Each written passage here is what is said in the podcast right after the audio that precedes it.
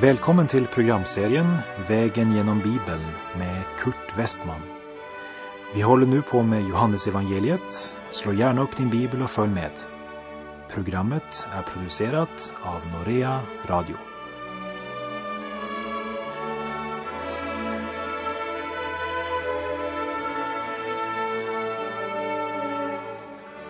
Vi avslutade det förra programmet med de tre första verserna i Johannesevangeliets 19 kapitel. Där vi hörde hur Pilatus gisslade Jesus och hur soldaterna hånade honom och gav honom örfilar. I det här programmet fortsätter vi med verserna 4 och 5. Men för sammanhangets skull så läser vi från och med vers 1. Johannes kapitel 19, verserna 1 till 5. Då tog Pilatus Jesus och lät gissla honom och soldaterna vred ihop en krans av törne och satte på hans huvud och det hängde på honom en purpurröd mantel. Det gick fram till honom och sade, var hälsad judarnas konung, och det gav honom örfilar. Sedan gick Pilatus ut igen och sade till judarna, jag har fört ut honom till er för att ni ska förstå att jag inte finner honom skyldig till något. Jesus kom ut med törnekransen och den purpurröda manteln och Pilatus sade, här är mannen. När eh, Pilatus därefter går in där hudstrykningen har ägt rum eftersom han menar att nu måste den vara färdig så ser han en brutalt misshandlad man med törnekrona på huvudet, blodig, sårad och när han ser Jesus i allt detta elände far en tanke genom Pilatus huvud. Om jag tar honom med mig ut till folket, så som han står här, och visar upp honom i allt hans elände, blir de kanske så förargade över vakterna som har behandlat honom på detta sätt, så de får medlidande med honom och ber mig frige honom. För att eh, öka folkets spänning så låter Pilatus först annonsera och utropa att Jesus kommer. Ungefär som när en härold ropar ut en konungs ankomst. Och blödande och misshandlad träder Jesus fram inför det folk bland vilka han har gjort alla sina välgärningar. Och jag tror att om du hade sett honom hade det fått ditt hjärta att brista. Han var misshandlad nästan till döds. Men även här felbedömde Pilatus saken. Den sårade och blödande mannen ökar bara människomassans blodtörst. Vers 6. Så snart överste prästerna och deras folk fick se honom ropade de korsfäst, korsfäst. Pilatus sade, ta honom och korsfäst honom själv. Jag finner honom inte skyldig till något. Det kan ha varit vid det här tillfället som Pilatus bad om en skål med vatten för att tvätta sina händer. Och vattnet kunde nog rena hans händer, men inte ta bort skulden som nu vilade på hans hjärta. Och det skär genom märg och ben när vi i vår trosbekännelse proklamerar pinad under Pontius Pilatus, korsfäst, död och begraven. Pinad under Pontius Pilatus, fastän Pilatus visste. Kunskapen hade Pilatus, men inte mod att handla efter den. Verserna 7 till och med 9. Judarna svarade, vi har en lag och enligt den lagen måste han dö eftersom han har gjort sig till Guds son. När Pilatus hörde detta blev han ännu mer oroad. Han gick tillbaka in i residenset och frågade Jesus, varifrån är du? Men Jesus gav honom inget svar. Han ger sig alltså inte bara ut för att vara kung, men för att vara Guds son. Pilatus visste att han var oskyldig och hans hustru hade haft en märklig dröm. Och Jesus har gjort ett starkt intryck på Pilatus. Och därför så gör dessa ord Pilatus ännu mera rädd. Skulle det möjligen ändå vara så att han talar sanning? Hustruns dröm kunde ju tyda på att det var något helt speciellt med denne man. För att eh, försöka få klarhet tar han än en gång Jesus i enrum. Varifrån är du? Men Jesus gav honom inget svar. Hade Pilatus varit en som verkligen sökte sanningen för att inrätta sig efter den, så hade nog Jesus svarat honom. Men Pilatus har ju redan tidigare så lättvint förkastat sanningen med en axelryckning. Jesus gav honom inget svar. Och vers 10 och 11. Pilatus sade då, vägrar du att tala med mig? Vet du inte att jag har makt att frige dig och makt att korsfästa dig? Jesus svarade, du skulle inte ha någon makt över mig om du inte hade fått den från ovan. Därför har den som överlämnade mig åt dig större skuld. Det är skillnad på synd och synd och det är skillnad på dom. De som utelämnade Jesus till Pilatus hade större skuld eftersom de hade mera ljus. Men det är ingen ursäkt för Pilatus. Han tar ställning i sitt förhållande till Jesus. Och han skall på domens dag skörda konsekvensen. Han blev skakad av Jesu ord, men det blev honom inte till frälsning.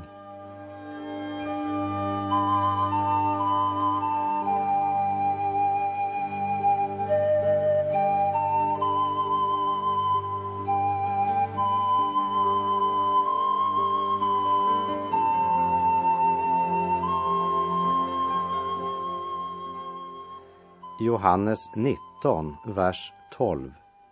Efter det svaret ville Pilatus frige honom. Men judarna ropade, om du släpper honom är du inte kejsarens vän. Den som gör sig till kung sätter sig upp mot kejsaren.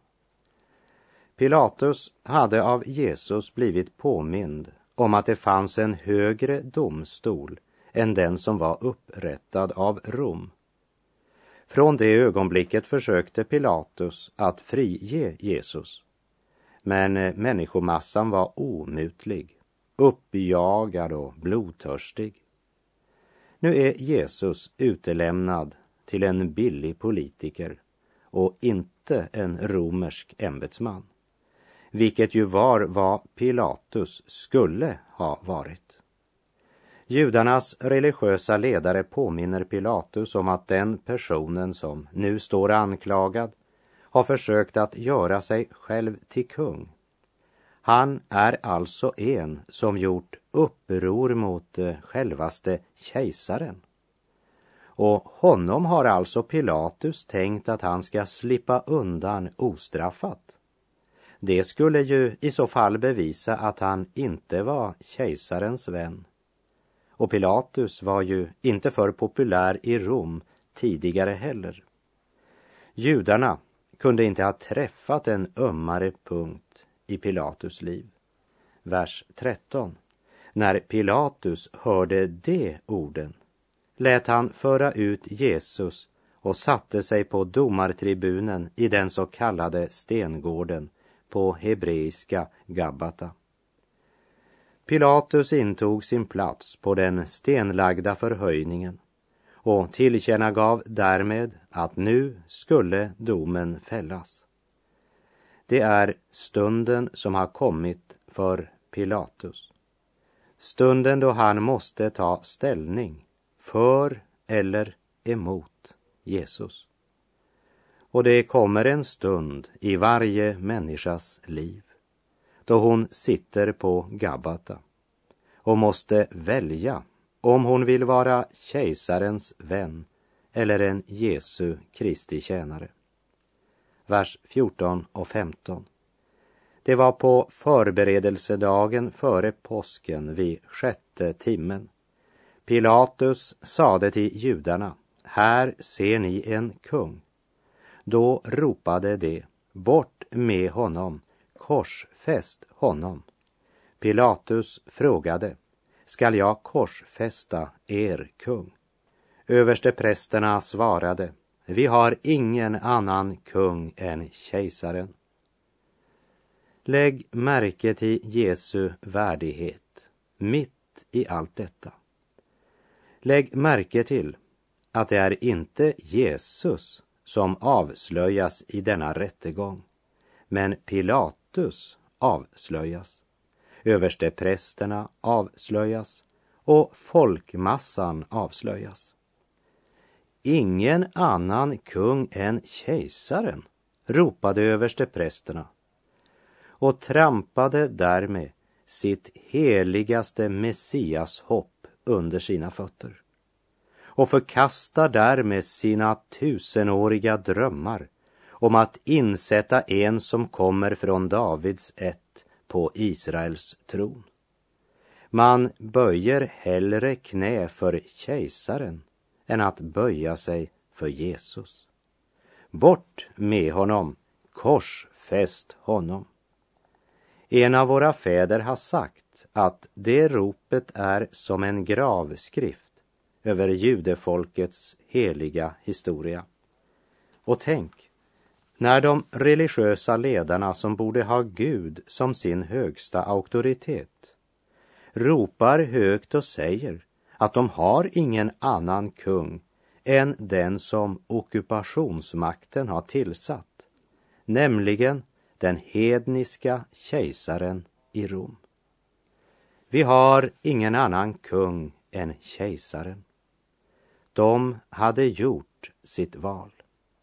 Liksom alla människor måste välja vad de vill göra med Jesus. Och inget val i livet får allvarligare konsekvens än detta val. Nu är det dig det gäller. Nu är det du som sitter på domarsätet. Vad vill du göra med Jesus? Vad är din dom? För eller emot? För Jesus själv säger ju att den som inte är för mig, han är emot mig. Vers 16. Då utelämnade han Jesus åt dem till att korsfästas. Det tog honom alltså med sig. Den fega och stolta makthavaren lät sig besegras. Ha ingenting med denne man att göra, hade hans hustru sagt. Hon trodde att man kunde undgå problemen genom att inte ta ställning. Ha ingenting att göra med honom. Och det är det många människor som gör. Man väljer att inte ha något med Jesus att göra. Men därmed har man faktiskt tagit ställning.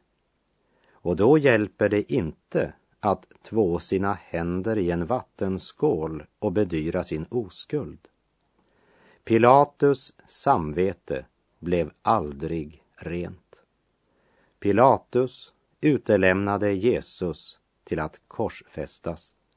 Och vers 17 och 18. Han bar själv sitt kors ut till den plats som kallas skallen, på hebreiska Golgata. Där korsfäste de honom tillsammans med två andra, en på var sida med Jesus i mitten. I Från vår vandring genom tredje Mosebok minns du kanske att syndoffret blev fört utanför lägret till en ren plats. Så blev också Kristus förd utanför stadsmuren, upp till Golgata för att dö på korset för våra synder. I Hebreerbrevet 13.12 står det Därför led också Jesus utanför stadsporten för att med sitt blod rena folket. Och vi läser Johannes 19, vers 19. Pilatus hade också låtit skriva ett anslag som sattes upp på korset och där stod Jesus från Nasaret, judarnas konung. Du lägger nog märke till att jag inte gör något försök på att eh, harmonisera de andra evangelierna med Johannesevangeliet. Alla evangelierna beskriver olika sidor av korsfästelsen. Och du måste sammanställa alla fyra evangelierna för att få en komplett bild av vad skriften säger om korsfästelsen. Vi läser vidare verserna 20 till 22. Detta lästes av många judar eftersom platsen där Jesus korsfästes låg strax utanför staden och texten var på hebreiska, latin och grekiska. Men judarnas överste präster sade till Pilatus, skriv inte judarnas konung, utan vad han själv har sagt, jag är judarnas konung. Pilatus svarade, vad jag har skrivit, det har jag skrivit. Tänk om Pilatus hade visat den fasta hållningen tidigare och handlat utifrån vad han visste istället för utifrån fruktan för människomassan och kejsaren. Vers 23 och 24. Soldaterna som hade korsfäst Jesus tog hans kläder och delade upp dem i fyra delar, en på varje soldat. Det tog också långskjortan, men den hade inga sömmar utan var vävd i ett enda stycke. De sa därför till varandra, vi skär inte sönder den utan kastar lott om vem som ska ha den.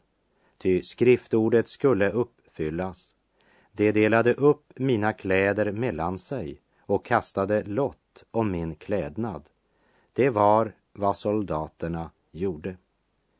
Från vers 23 talar Johannes om Jesu död som något som har hänt. Ingen av evangelierna ger någon detaljbeskrivning omkring Kristi död eller själva korsfästelsen. Det är detaljer omkring korset och korsfästelsen som är fördolda för oss och inte bara för oss. För ett mörker övertäckte plötsligt landet så de inte kunde se. Och utan att de visste det så var dessa romerska soldater med och uppfyllde profetiorna. Saltarsalmen 22, vers 19 säger ju De delar mina kläder mellan sig och kastar lott om min klädnad.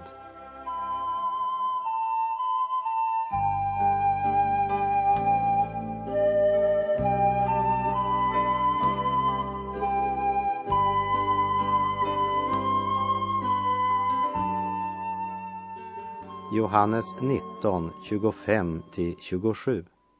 Men vid Jesu kors stod hans mor och hennes syster, Maria som var gift med Klopas och Maria från Magdala. När Jesus såg sin mor och bredvid henne den lärjunge som han älskade sade han till sin mor, Kvinna, där är din son. Sedan sade han till lärjungen, där är din mor. Från den stunden hade hon sitt hem hos lärjungen. Jesus kallar Maria för kvinna, precis som han hade gjort vid bröllopet i Kana.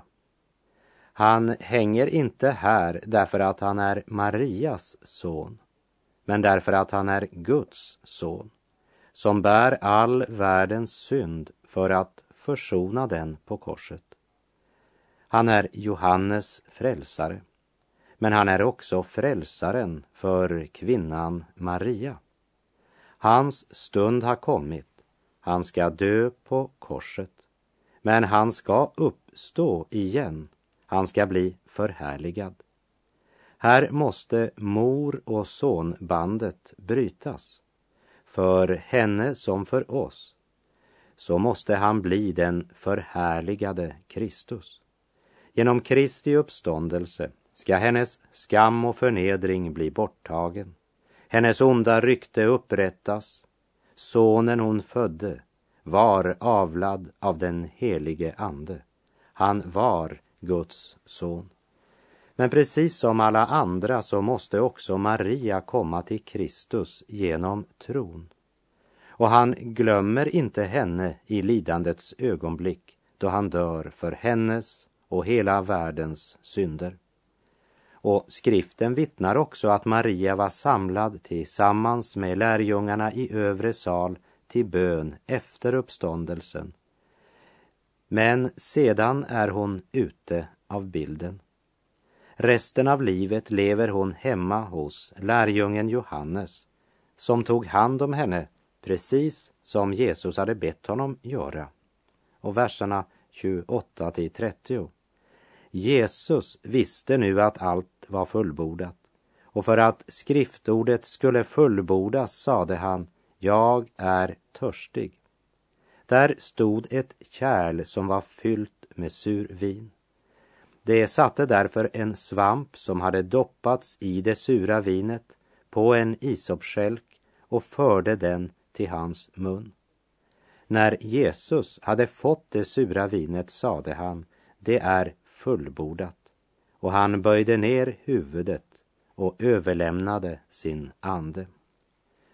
Johannes poängterar mycket noggrant att det är skriftens profetior som här blir uppfyllda. Och det finns avsnitt i Gamla testamentet som på ett speciellt sätt fokuserar på korsfästelsen. Vi kan nämna den 22 Saltarsalmen, Första Mosebok 22, Jesaja 53 och Tredje Mosebok kapitel 16. Det är fullbordat. Vad är det som är fullbordat? Det är din och min frälsning som är fullbordad. I sin rapport till sin far hade Jesus sagt Jag har förhärligat dig här på jorden genom att fullborda det verk du har gett mig att utföra. Som det står i Johannes 17. Och vi läser Johannes 19, verserna 31 till 37. Eftersom det var förberedelsedag och kropparna inte fick hänga kvar på korset under sabbaten, det var en stor sabbat, bad judarna Pilatus att de korsfästas benpipor skulle krossas och kropparna tas bort. Soldaterna kom därför och krossade benen på dem som var korsfästa tillsammans med Jesus. Först på den ena och sedan den andra.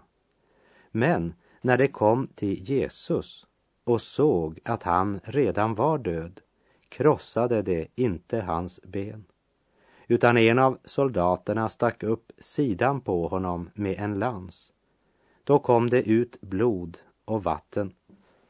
Den som såg detta har vittnat om det, för att också ni ska tro att hans vittnesbörd är sant, och han vet att han talar sanning.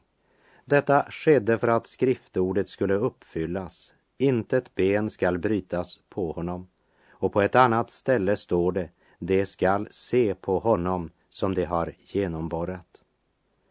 Den första profetian som Johannes nämner i det här sammanhanget har redan blivit uppfylld, Saltaren 34.21.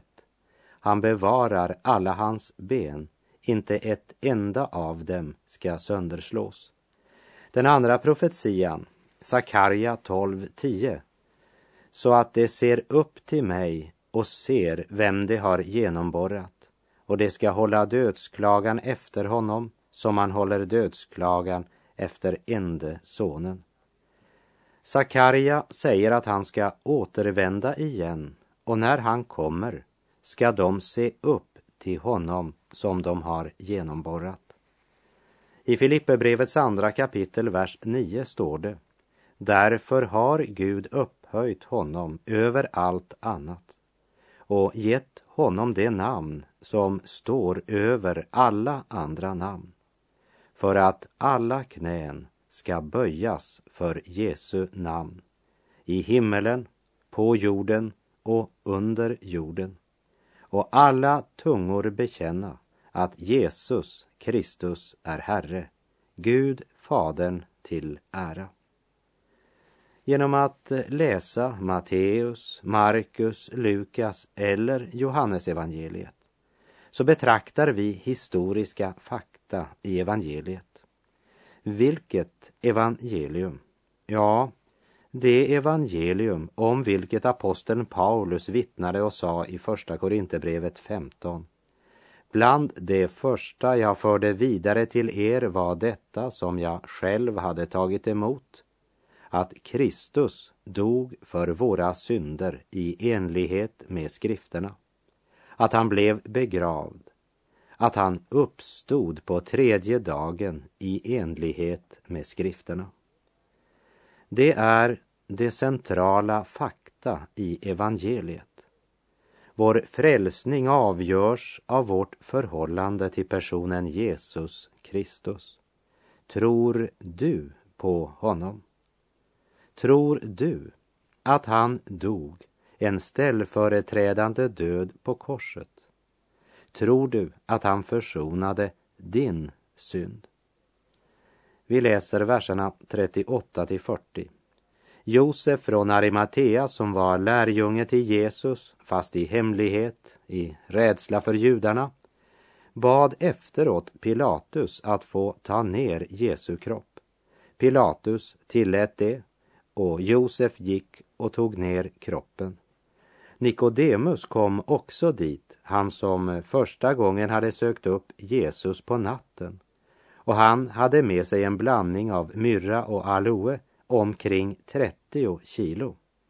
Det tog Jesu kropp och lindade den med linnebindlar tillsammans med kryddorna, så som judarna brukar göra vid en gravläggning. Två betydelsefulla herrar bland judarna, nämligen Josef från Arimatea och Nikodemus, som var med i judarnas stora råd, var båda hemliga, anonyma lärjungar som nu träder öppet fram. Låt oss inte döma eller kritisera dem. De har hållit sig i bakgrunden. Men när alla apostlarna blivit skingrade så står dessa två män öppet fram. Vers 41 och 42. In till platsen där Jesus hade blivit korsfäst fanns en trädgård och i trädgården en ny grav där ännu ingen hade blivit lagd. Där lade det Jesus eftersom det var den judiska förberedelsedagen och graven låg nära.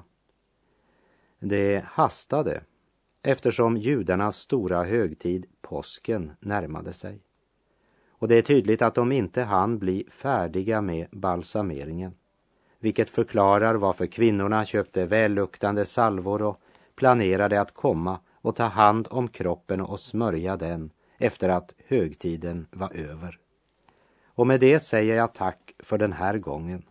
På återhörande om du vill. Herren vare med dig. Må hans välsignelse vila över dig. Gud är god.